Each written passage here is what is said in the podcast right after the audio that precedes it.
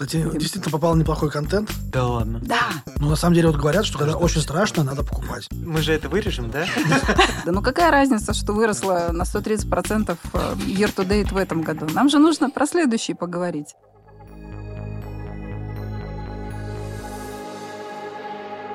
Ну что, еще раз начинаем. Да, Дубль да, два. Дубль два, да. С оптимизмом смотрим в будущее. В наступивший 24 год. А, здесь есть проблема. Проблема заключается в том, что мы не знаем, какая там доходность по ОФЗ. А это является Это нас ключевым возвращает к фактором. сценарному. Да, к анализу. сценарному анализу. Да. А это ся- как мы это говорим, если в декабре уже подняли ставку до стольких-то, Да. то, То в тогда- текущем году То тогда динамика снижения с этого уровня будет еще динамичнее. Извините за Ну, тавтологию. кстати, интересно, действительно, мы сейчас мы сидим, пишемся 30 ноября. Да. А И интрига сохраняется по полной. Материал выйдет э, в январе. Ставка у нас через две недели. Да. И Мы прям- где-то посередине прям. Прям реально у нас идет выпуск с риском. А мы а всего. А кто говорил, что будет легко? С риском. Дима, с и риском. С риском не попасть. Нет, Да. мы будем стараться прицеливаться, чтобы попасть. Ну да, ну в общем, если говорить про э, динамику рынка акций в первом полугодии 2024 года, да, то здесь скорее э, риски смещены в сторону давления на рынок акций. Во-первых, это рост доходности по ОФЗ. Второй риск – это редомицеляция, соответственно, навес, по нашим оценкам, порядка 400 миллиардов рублей э, по текущим ценам может быть в руках э, у тех, кто купил акции с дисконтом во внешнем контуре. Из них порядка 300 миллиардов э, это акции Яндекса, Озона и ТКС. И из них порядка 80 может э, поступить на рынок э, акций при редомицеляции, да, при расконвертации вот этих расписок в новые локальные акции. Ну да, 80 миллиардов это, ну, много. Если у нас в среднем одно IPO сейчас, так э, чуть они стали помельче, чем раньше, там 3, 5, 7, ну, может быть, до 10 миллиардов. Во-первых, по поводу Яндекса, а, на самом деле это ну, до конца не очевидно, что будут допущены к торгам те, кто купили э, в иностранных э, депозитариях. Если это будет не так, и э, когда компания об этом объявит, то мы можем увидеть очень существенный Ралли, рост да? акций, да, ралли.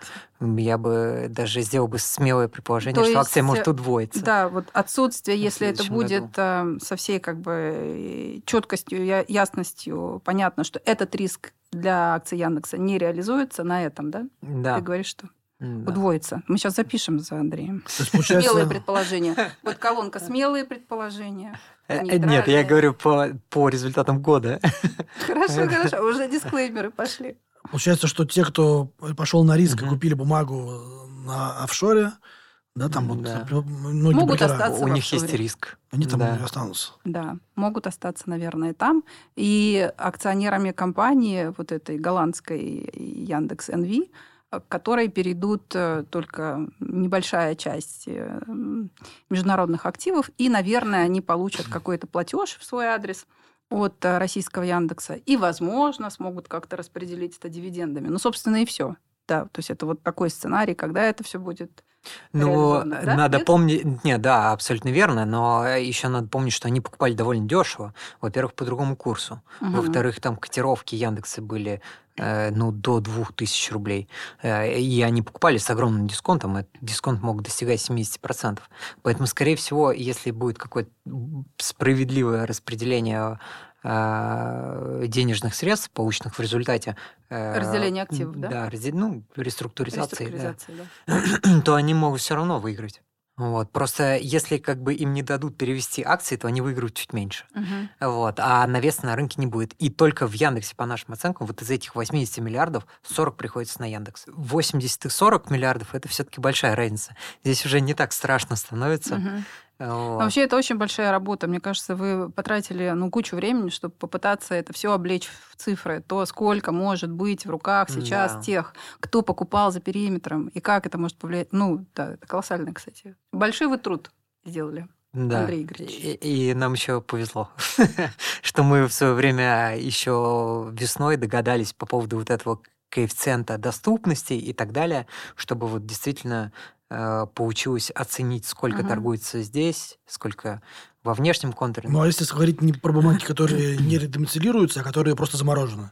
Тут же есть у нас бумаги на счетах типа С, которые заморожены у нерезидентов. Вот их судьба. А, они могут быть частично обменены на иностранные, э, на акции иностранных компаний, да, а, у- которые заморожены в руках резидентов, да, то есть резиденты и нерезиденты, они поменяются э, замороженными активами, и в итоге и, и те, и те выиграют от этого, потому что их активы будут разморожены.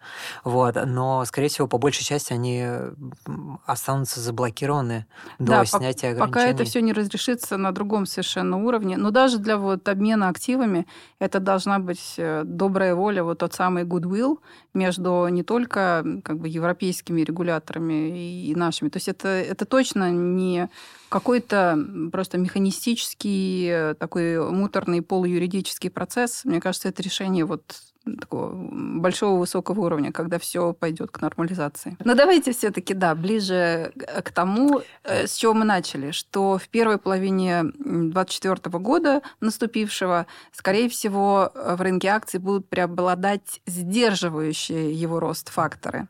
Да, вот мы обсудили редомицеляция.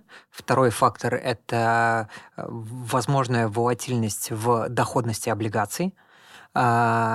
И э, здесь главным фактором это будет инфляция, да, и рынок будет смотреть на э, динамику трат бюджетных средств, да, ожиданий, что будет э, происходить вообще с рынком труда. То есть здесь большая совокупность факторов будет, э, будет приниматься во внимание регулятором, Давайте на этом немножко остановимся. Сегодня утром, э, когда обсуждалась вот эта новая цифра по э, уровню безработицы 2,9 или 2,8 Мгм. Процента. Наш э, главный экономист э, Антон Струченевский сказал, что такой низкой безработица была только в Советском Союзе. Ну и, в общем, у Советского Союза были структурные проблемы. эм, да. А сейчас э, они касаются того, что низкая безработица – это проинфляционный фактор. А, Большие траты бюджетные, а они вырастут у нас, расходы бюджета процентов на 15 до 37 триллионов рублей. Это проинфляционный фактор.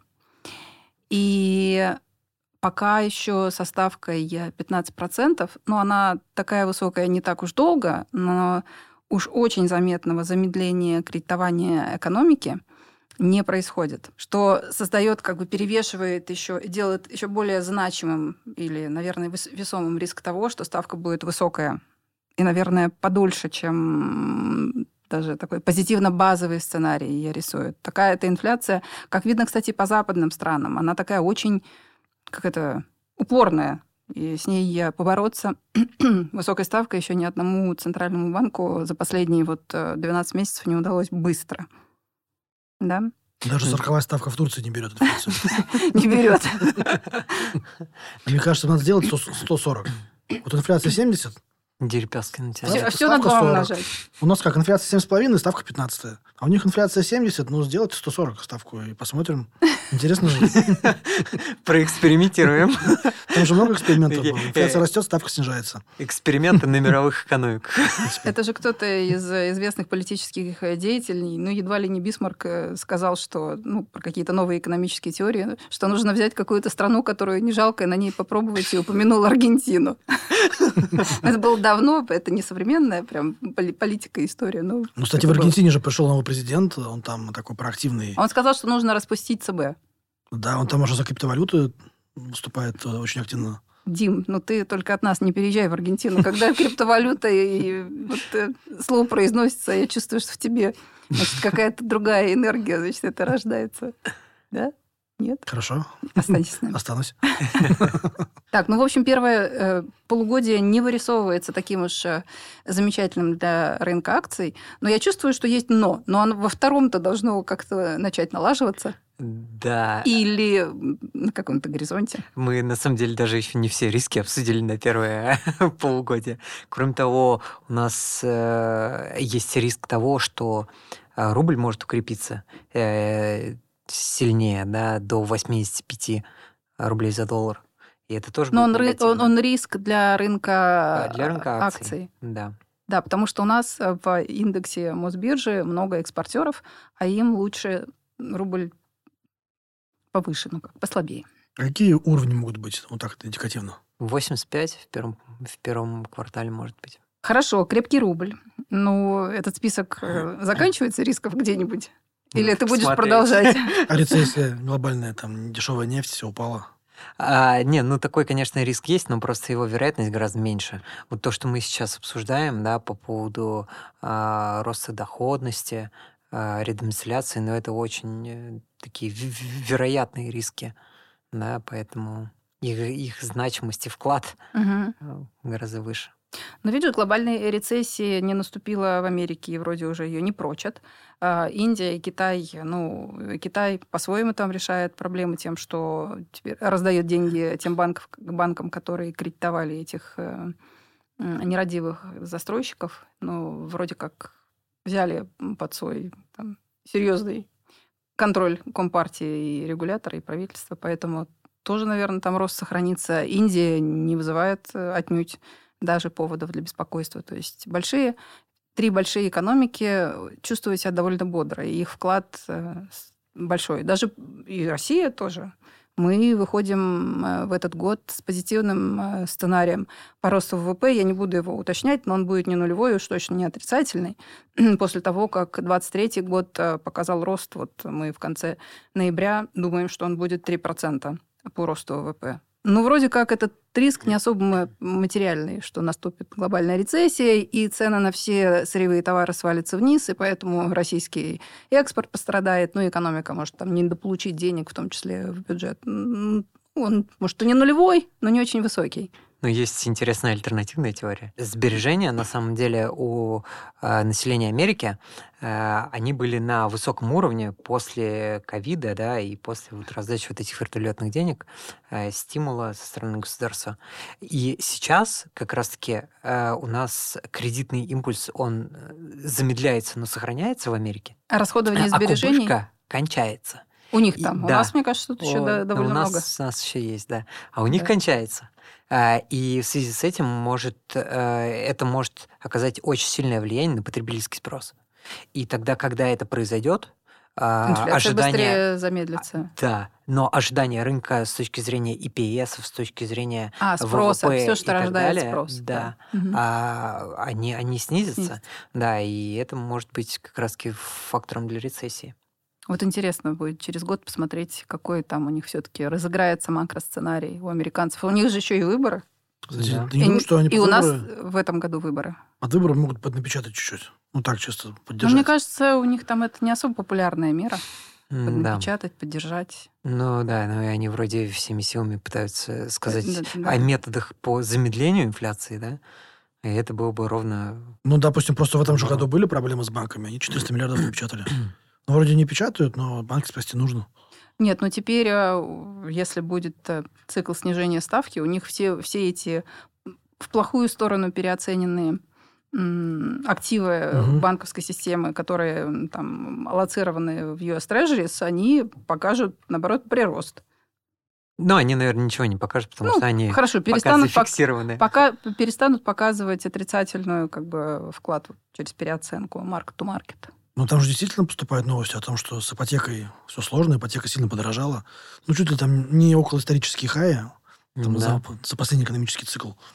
И спрос падает на ипотеку. ВВП, Так, как бы, нет, Дима, наверное, ведет она- к тому, что и э, на ипотеку всегда есть, э, ну, какой-то там еще мультипликатор, да, на экономическую Ну, то есть, да, активность. это же как бы строительство, стройка. И что это может привести к меньшему росту, меньшему росту экономики американской и снижению спроса на commodities. Но видишь, уже ОПЕК действует превентивно. Уже решили еще один миллион баррелей, значит, долой. Только сегодня Ну, вроде, вот да? кажется, что вот по, по вот этой теории там худшее это уже, в принципе, как бы прошли, да, то есть вот, это, наверное, пик, если э, пик э, по э, ставкам он пройден, и если доходности уже начали снижаться, то, наверное, как бы и в перспективе и ставки по, по ипотеке будут снижаться, а, соответственно, кредитование может уже как бы выходить из вот этого негативного тренда.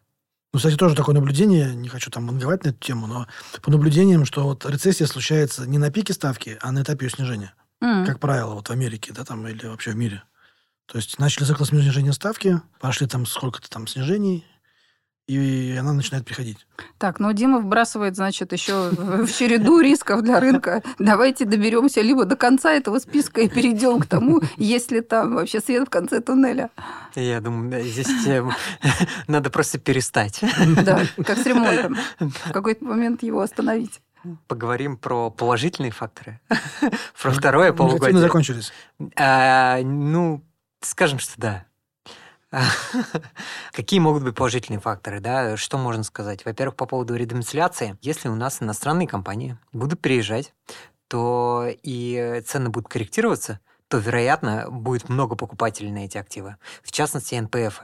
То есть раньше они не могли покупать иностранные компании из-за как раз их иностранной регистрации. Сейчас у них такая возможность появится. Угу. И я говорю с портфельными управляющими, и они э, потирают только, руки. Да, потирают руки и ждут, когда э, регистрация А вот скажи-ка, Андрей, не нужно ли им для этого будет продать чтобы не, что-то ненужное, чтобы купить что-то нужное? Или у них настолько хорошо притекают новые деньги в их фонды, что они это используют как бы свежие деньги, купят э, свежие э, расконвертированные Ну, я думаю, это будет вопрос Акции. как бы момента, да. Угу. То есть э, я думаю, что здесь они оценивают э, потенциальную доходность, угу. и если это будет момент, когда уже доходности если доходности по, ну хотя в принципе доходности по ФЗ будут оставаться на довольно высоком уровне в любом mm-hmm. случае, вот, но я думаю потенциал роста он будет значительно выше, вот, поэтому они могут, ну действительно часть э, либо продать своих активов в акциях, либо часть э, облигаций продать, либо могут, э, ну, если действительно будут высокие притоки, то они могут инвестировать как раз-таки и создавать позицию за счет притоков угу. новых средств. Вот, кстати, мне кажется, им нужно продавать облигации с фиксированным купоном. Ну, потому что ставка 15 сейчас, доходность по ФЗ 12. И эмитенты уже с фиксами идут там со ставкой 12-13. Ну, это куда вообще идет такое? Куда, это, куда мы движемся? 15 ключ. Фиксы должны быть там 15, 16, 17 если там размещение идет на год, два, три. Вот, хорошо. Наверное, мне кажется, что это разумно предположить, что управляющие будут так действовать. Ну, То есть, что и рынок, и рынок облигаций, да, будет тоже неравномерно себя вести. Да? То, ну, где я есть думаю, фиксированный... что он абсолютно неадекватно прайсит текущий угу. ключ и риски того, что... Что оно быстро Что будет... не рассосется так быстро да. высокая ставка. А почему не продают это, я не могу понять. Почему, почему всем не засесть, там, не знаю, во флоутеры? Немножко, не знаю, может быть, во флоутерах недостаточно ликвидности. Может быть, у них есть ограничения на размер какой-то там ну, позиции в разной длине, в разном типе. Может, я не знаю, Андрей, может ну, быть требование говорим... иметь какое-то количество НПФ, в НПФ, извини, в, в инструментах с фиксированной, прям с фиксированным купоном? Может быть, я не знаю, регуляторно у них такое есть требование. А, у них же другой момент, да, то, что у них огромные позиции, и они не могут там за две да, недели да, взять и перевернуться.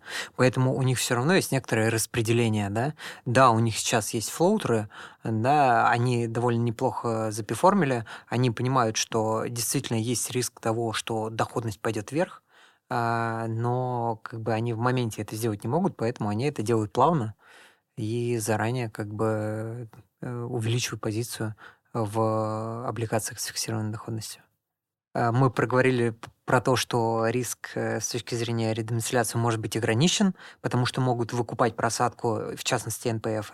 Ну и кроме того, ближе к концу 2024 года рынок начнет ориентироваться уже и на EPS 2025 года, да, а там, по нашим прогнозам, будет дополнительный EPS рост. это, ну, прибыли на акцию, да, всех тех компаний, которые составляют индекс, да. Да, и, соответственно, медленно, но верно у нас будет расти EPS, который э, входит в расчет э, как раз таки индекса Мосбиржи, угу. ну, по нашим моделям.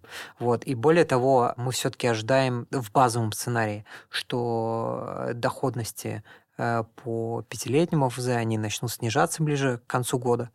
Вот. И, соответственно, на этом фоне оценка рынка, она будет подрастать. И поэтому у нас в базовом сценарии мы ожидаем рост индекса на э, примерно 10% к концу следующего года. И еще 9% составит дивидендная доходность. То есть полная доходность индекса Мосбиржи э, по результатам 2024 года может составить 19%. А какой Округлим level? до 20. А level на конец года? А, ну да, это э, хороший вопрос. Это 3,5 я имею в виду. И вот эти проценты, которые я называю, это от уровня 3200. Мгм. 3500 пунктов по индексу ММВБ. Дим, подходит? Нормально. С этим можно жить. Ну, Но Но- флоутеры лучше. Но вообще вот в этом году, когда э, были дивидендные истории с доходностью 15-17 э, процентов, хорошо, они были, может быть, единичные, но были, останутся ли такие же истории, хотя бы штучные, в следующем году? Или происходит нормализация дивидендных доходностей? Ведь индекс вырос э, на э, 60%. Какие-то из дивидендоплатящих компаний нам показали рост акций в этом году 60, 70, 80, там, за 100%. У нас же есть две три подборки. Подборка топ-акций, дивидендная подборка и подборка компаний средней малой капитализации. Так вот, подборка дивидендов, дивидендных акций, она показала перформанс начала года 115. Отлично, да. А В телеграм-канале Сберинвестиции можно найти по ключевому слову топ, да? Да, топ дивидендных акций, топ э, компаний средней капитализации и лучших а, идей на рынке акций. Три, три у нас э, подборки в акциях. Три в акциях и несколько В- в в- в облигациях. еще тактические идеи. Куда же без них? Это же Да, самый с смак. тактическими идеями в этом году. Минутка саморекламы. Ну, а есть чем гордиться, конечно. Какие-то из них вы держали дольше, чем 6 месяцев в этом году, не помнишь, Дим? У нас есть такие, да. тактические идеи. Там, допустим, Лукойл, он уже на, на бы, Никак не закончится, да. Не закрываем. Мгм. Есть статистика по бумагам. Там, по- по-моему, средний срок удержания порядка 40 дней, не Мгм. больше. Средняя доходность там порядка 60% годовых. Но это, мне Ну, это кажется, годовых. здравая... Нужно понимать, что если ты там держишь. Да, да, да. Это здравая идея сделать э, не минутку э, саморекламы, а хороший такой э, в одном из выпусков э, рассказ о том, какие идеи были, вот для примера, рассказать, сколько из них сработали. А Можно что мы зря еще- каждые две недели собираемся и несколькими умами, там человек 15 их э, рождает. Это вот, кстати, мне кажется, потрясающая идея. Можно вообще выпустить отдельное видео, где рассказать, как мы ведем телеграм-канал, как мы публикуем новости. Нужно сначала Почему? записать вот это обсуждение в, в переговорной, которое у нас проходит по вторникам в 17 часов. Да. Кстати, хорошая мысль. Да, да, да. коллеги. Вы слышите? Да, и сказать, вот из этого, вот из этого, Планерка. как у Ахматова, из какого ссора растут стихи Неведы да, так и откуда рождаются блестящие тактические идеи Мы торговые. можно всем ресерчем собраться, как мы это делаем, когда обсуждаем какую-то стратегию, и вот так просто записать. Да. Это будет очень интересно, мне кажется. Ну, в любом случае, да, если держать правильный портфель, сбалансированный портфель, должны быть и акции, и облигации. Потому что если э, инвестор диверсифицируется, он понимает рынок, он никогда не знает, там, что выстрелит. Акции выстрелят, облигации выстрелят, с фиксированным купоном выстрелят облигации, может, золото выстрелит. И когда у тебя портфель сбалансированный, мы об этом всегда говорим, всегда что-то да растет. Да, там он балансируется, и получается доходность лучше, нежели, там, допустим, ставить на какой-то один класс активов. Мгм. Потому что сейчас флоутеры, да, здорово, если ты во флоутерах, ты на коне, но потом начнут снижать ставку, да, там, соответственно, флоутеры будут не так интересны. Полетят облигации обесцениваться. Ну и ставку будут снижать, соответственно, еще и акции будут поддерживаться. Вот вы мне задавали в начале интервью вопрос, теперь я вам задам. Как вы думаете, какая среднегодовая доход... полная доходность индекса Мосбиржи с 2012 года? Среднегодовая доходность полная. Это, это с учетом того, что у нас был и 20 и 15 Да, С с дивидендом. учетом всего. С дивидендом. Среднегодовая. Я в думаю, номинальном выражении. 25%. 20. Это, это очень оптимистично. Ну, я... Э, Так, Дим. Я думаю, что в районе 15. Э, Ну да, на самом деле чуть ниже 13%. А как думаете, соответственно, вот это 13% их можно разбить на э, Инфляция. инфляцию и реальную доходность? Как вы думаете, какая была реальная доходность и инфляция? Ну, сейчас ты скажешь там, что реальная доходность около нулевая. Нет, Ура. Отрицательно? 50 на 50. Нет? почти, да. А То есть, э, там, грубо говоря, я вот прикидывал, из 13% 6 – это реальная доходность, а 7 – это инфляция. Мгм. Э, Ну, это среднегодовая с 2012 года. Призываем наших э, зрителей и слушателей не только ставить лайки и подписываться, но и реинвестировать дивиденды. И купоны. И купоны. И купоны. Дим даже обиделся немного. Ну вот э, уже нравится э, наш сегодняшний контент, уже слышатся позитивные ноты, начали риски здесь, риски там, вот этот список, он пополняется. Кстати говоря, да, вот мы говорим 13% в номинальном выражении. А, ну, на самом деле, казалось бы, что это действительно, вот если бы меня спросили бы, я бы, наверное, тоже сказал бы, что около 20 должно быть. Угу. Вот, но э, реальная доходность э, 6%, да, и все-таки вот эти 7% это, это вот иллюстрирует защитную функцию акций угу. э, от инфляции. Да. Надо еще посмотреть среднегодовые ставки депозитов, которые на год размещаются. Ну и, и туда ты его сюда не дергаешь. Вот 1 января положил и 31 числа забрал. Сколько тебе банки в среднем предлагали? Ну, кстати, есть такая концепция, что во времена, сложные времена, турбулентные, быть акционером выгоднее, чем давать долг. Ну, то есть быть акционером выгоднее, чем покупать банды. Турбулентные, ну, турбулентные времена, времена и, в принципе, волатил... ну, в принципе, долгосроки, как, как правило, это тоже может показывать динамику в пользу акций. Угу. Если мы берем вот именно там 20 лет, 10 лет. Если покупать на просадках, Логично, в принципе.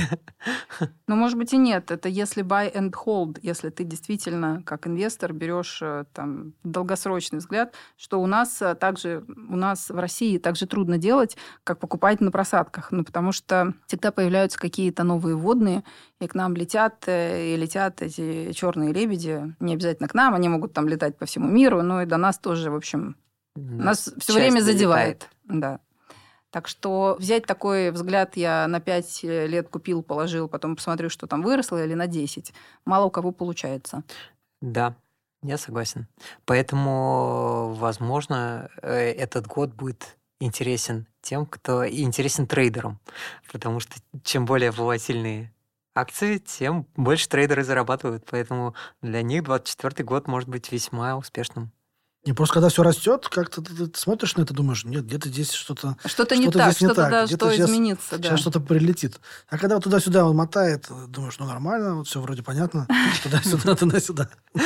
Но главное, чтобы тебя не распилило, когда ты все время не туда, куда все, раз за разом. есть нюансы. нужно хоть там один из трех раз поймать эту волну в правильном направлении.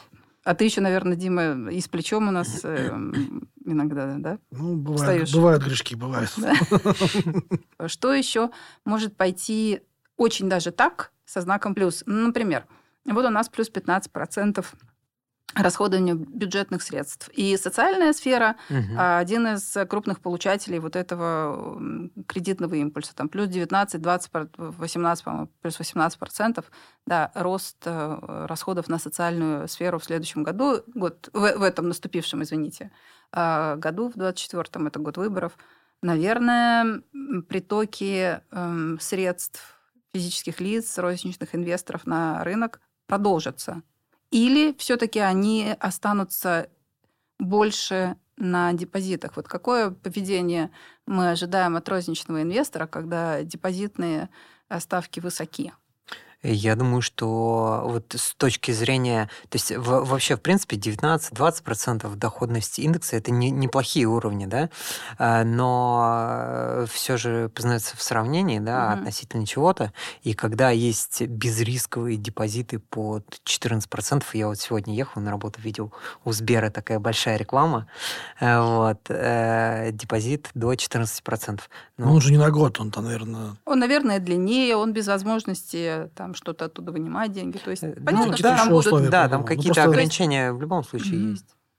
Но, тем не менее, когда вот появляется такая альтернатива высокодоходная, то, конечно, привлекательность 20% потенциала э, доходности рынка акций, она, конечно, снижается. Да, но вот мне кажется, если ты думаешь, положить ли мне деньги на трехлетний депозит с кучей ограничений, которые можете давать нормальную, вроде как безрисковую, если ты в, не вышел за 1 миллион 400 тысяч, да, ты же еще, наверное, хочешь остаться в лимите э, агентства по страхованию вкладов, то на три года я подумала, не купить ли, ну, не знаю, какой-нибудь да, просто индекс российского рынка акций, потому что у нас экономика, которая активно сейчас входит в а, импортозамещения, где большой бюджетный импульс. Если его а, решат немножко прекратить, то, наверное, это будет сопровождаться более низкой ставкой, будет кредитный импульс. У тебя хорошая диверсифицированная экономика. Без нефти, нефтепродуктов и сырьевых товаров мир еще жить не научился.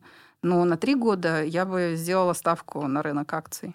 Потому что мы видим с вами, что на более длинном горизонте понятно, что там есть ups and downs, как говорится, но э, акции показывают э, одну из лучших динамик.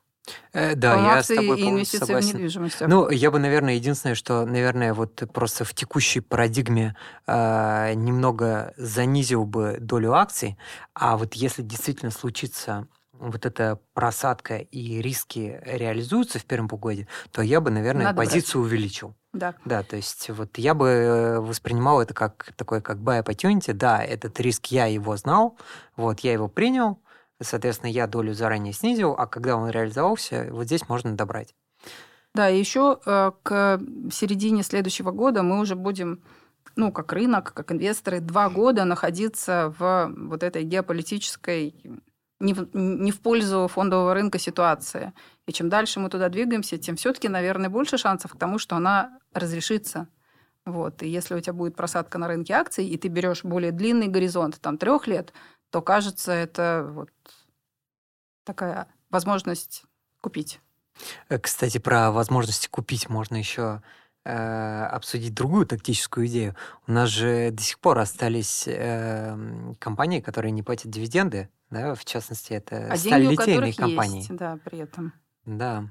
И, ну вот, по моему мнению, это связано э, с незаконченными разбирательствами с ФАС. Э, и, соответственно, это является таким э, ограничивающим фактором да, для акционеров, для компаний, для выплаты дивидендов. Угу. И вот если мы в следующем году увидим какие-то новости вот касательно разрешения каким-либо образом этого конфликта, то это может быть неплохой точкой для входа, а, и это может стать триггером для возобновления дивидендов компаниями. Угу. И тогда мы можем ожидать э, примерно ну, по текущим ценам 10% доходность дивидендную, начисленную за 2023 год. Но это в акциях металлургических. Да. Это ММК, ММК Северсталь. Абсолютно, да. Э, и э, еще дополнительно порядка 7% за как промежуточные дивиденды за первое полугодие 2024 года. Поэтому совокупная э, доходность она может составить действительно 17 Тут я теперь буду, значит, адвокатом дьявола и вброшу контраргумент. С другой стороны, в следующем году настолько высокие э, бюджетные расходы, и они должны быть, э, должны сопровождаться ну, практически пропорциональным ростом доходов в бюджет и дополнительное налогообложение э, таких э, крупных э, экспортоориентированных секторов, оно может все еще быть риском и сохраняться.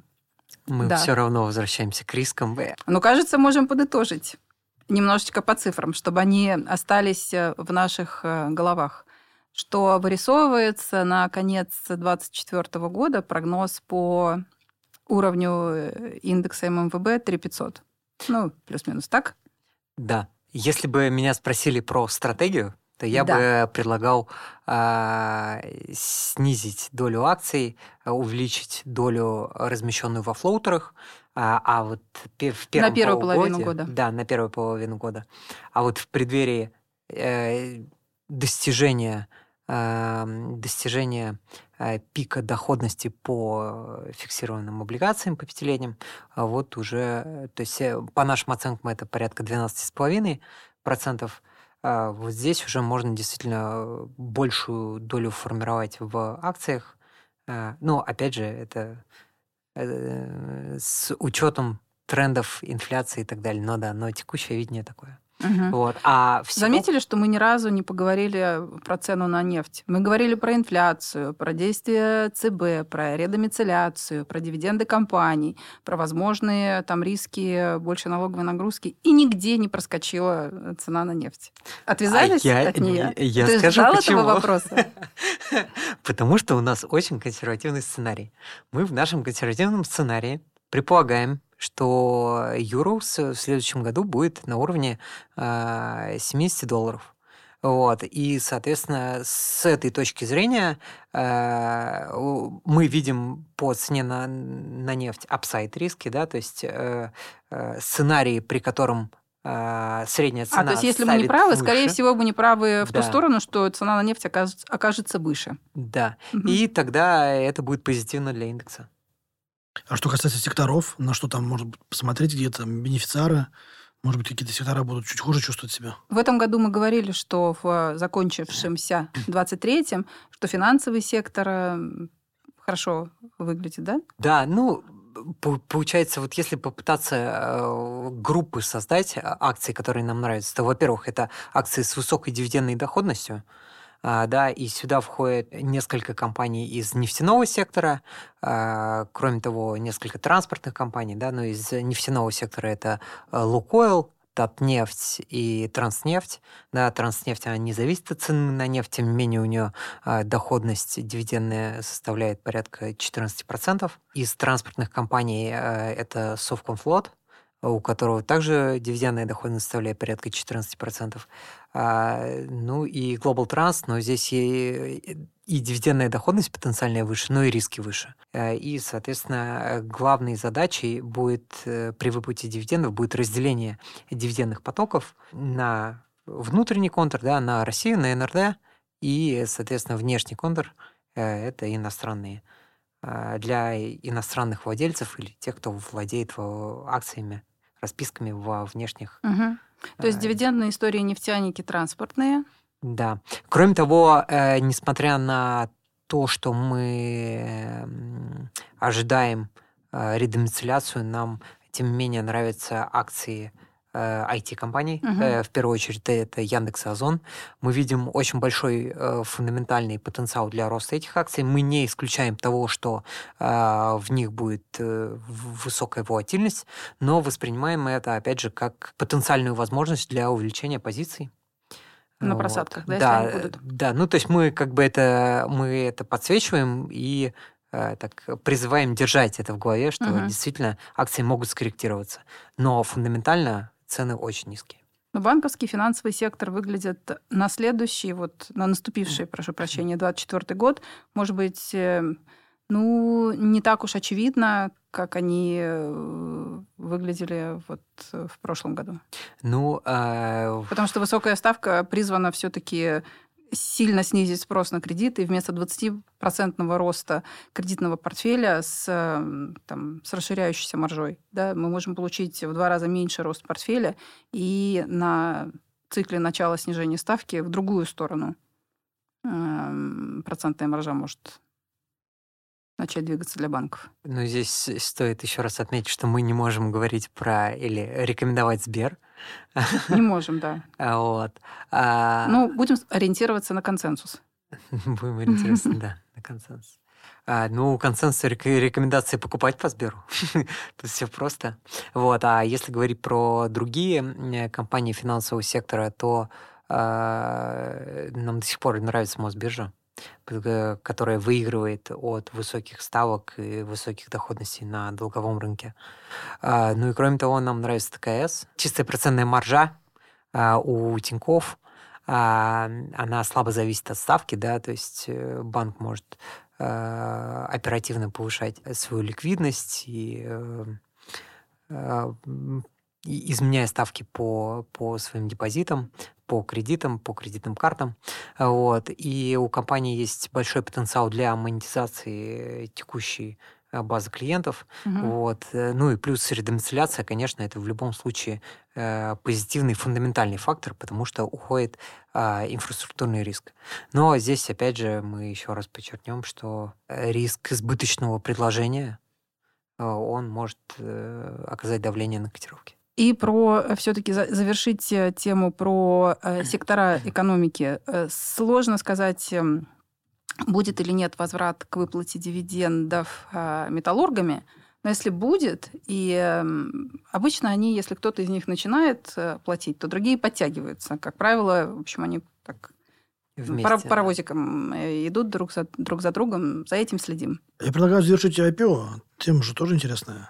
Нет, мы завершить IPO не надо, мы только начинаем IPO, мы завершим... Волну э, IPO. да, темой IPO. Тема IPO, тема IPO. Да. Там, мне кажется, просто количество желающих э, компаний, э, желающих э, разместиться на бирже, поражает воображение. Так не было ни в каком там 2004-2007 годах, когда помнится, все равно было ограничение, что размещение там меньше, ну, не знаю, 300 миллионов э, долларов считалось вообще крошечным, и нужно было все там приближать к полмиллиарда или миллиард долларов, потому что тогда Э, вот западные международные крупные инвестиционные фонды, ну, могли как-то уж посмотреть на эту сделку. Теперь мы имеем э, дело с рынком, где вот недавние IPO, я так понимаю, некоторые размещаются 60% в руки локальных частных инвесторов и 40% э, в адрес управляющих компаний. Это говорит о том, что компании могут и меньшего размера, и меньшего размера самого IPO предлагать. И мы так и видим. 3-3,5 миллиарда рублей размещения, пожалуйста, Думаю, будет большой вариатив с перевесом вот в технологический сектор, IT. Ну, не только, не только. У нас мало IT-бумаг, в принципе, да, там и было а, бы кстати, здорово, именно они больше. помогли индексу S&P в этом году показать такой рост, несмотря на то, что росла ставка, поскольку они, вроде как, казалось бы, это контринтуитивно – что у тебя высокая ставка, она обычно придавливает как раз-таки компании роста, их оценку. Но этого не случилось, потому что в этом году вся вот эта технологическая как бы, что ли, такой тектонический сдвиг в сторону искусственного интеллекта, и что все компании начали заявлять э, о том, что они AI э, уже начинают использовать, там предлагать уже инструменты, готовые, рабочие, что все это изменит их э, парадигму. Вот они все удержались на очень высоких уровнях, продолжали расти, и индекс S&P вытянули за собой. Так что наличие таких компаний в индексе, я думаю, будет очень, очень даже не лишним. Ну, у нас тоже получается в каком-то плане контринтуитивный кол, потому что мы также рекомендуем Яндекс и Озон, несмотря на высокие э, ставки и высокую доходность. Угу на долговом рынке. Но видишь, у нас теперь есть да, прецедент э, на американском рынке, когда это действительно может быть так. Ну, Яндекс тоже занимается искусственным интеллектом. Там же есть э, Яндекс GPT. Угу. Поэтому все в тренде.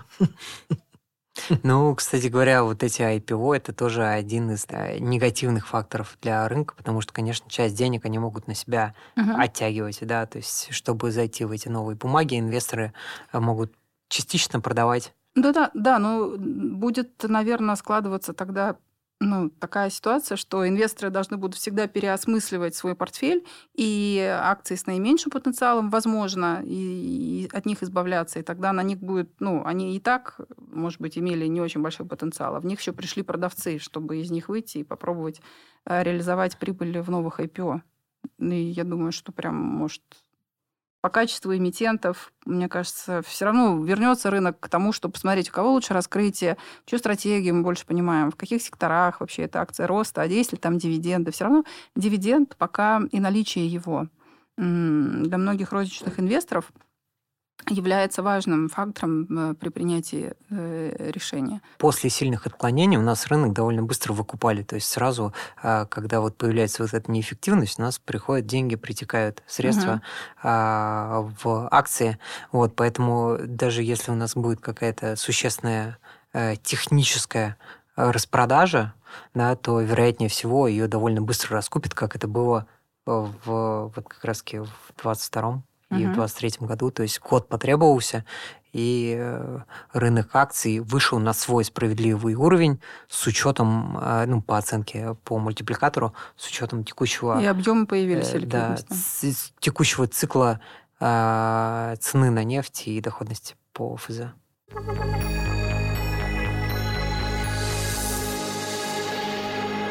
Андрей, спасибо большое, что ты к нам с Димой сегодня присоединился. Что-нибудь хочешь сказать напутственного нашим зрителям и слушателям? Ну, я хочу пожелать, наверное, хороших точек входа и крепкого сна. Спасибо, что позвали. Крепкого сна это, да, прекрасно. Нам всем нужно. Дорогие друзья, спасибо, что были с нами.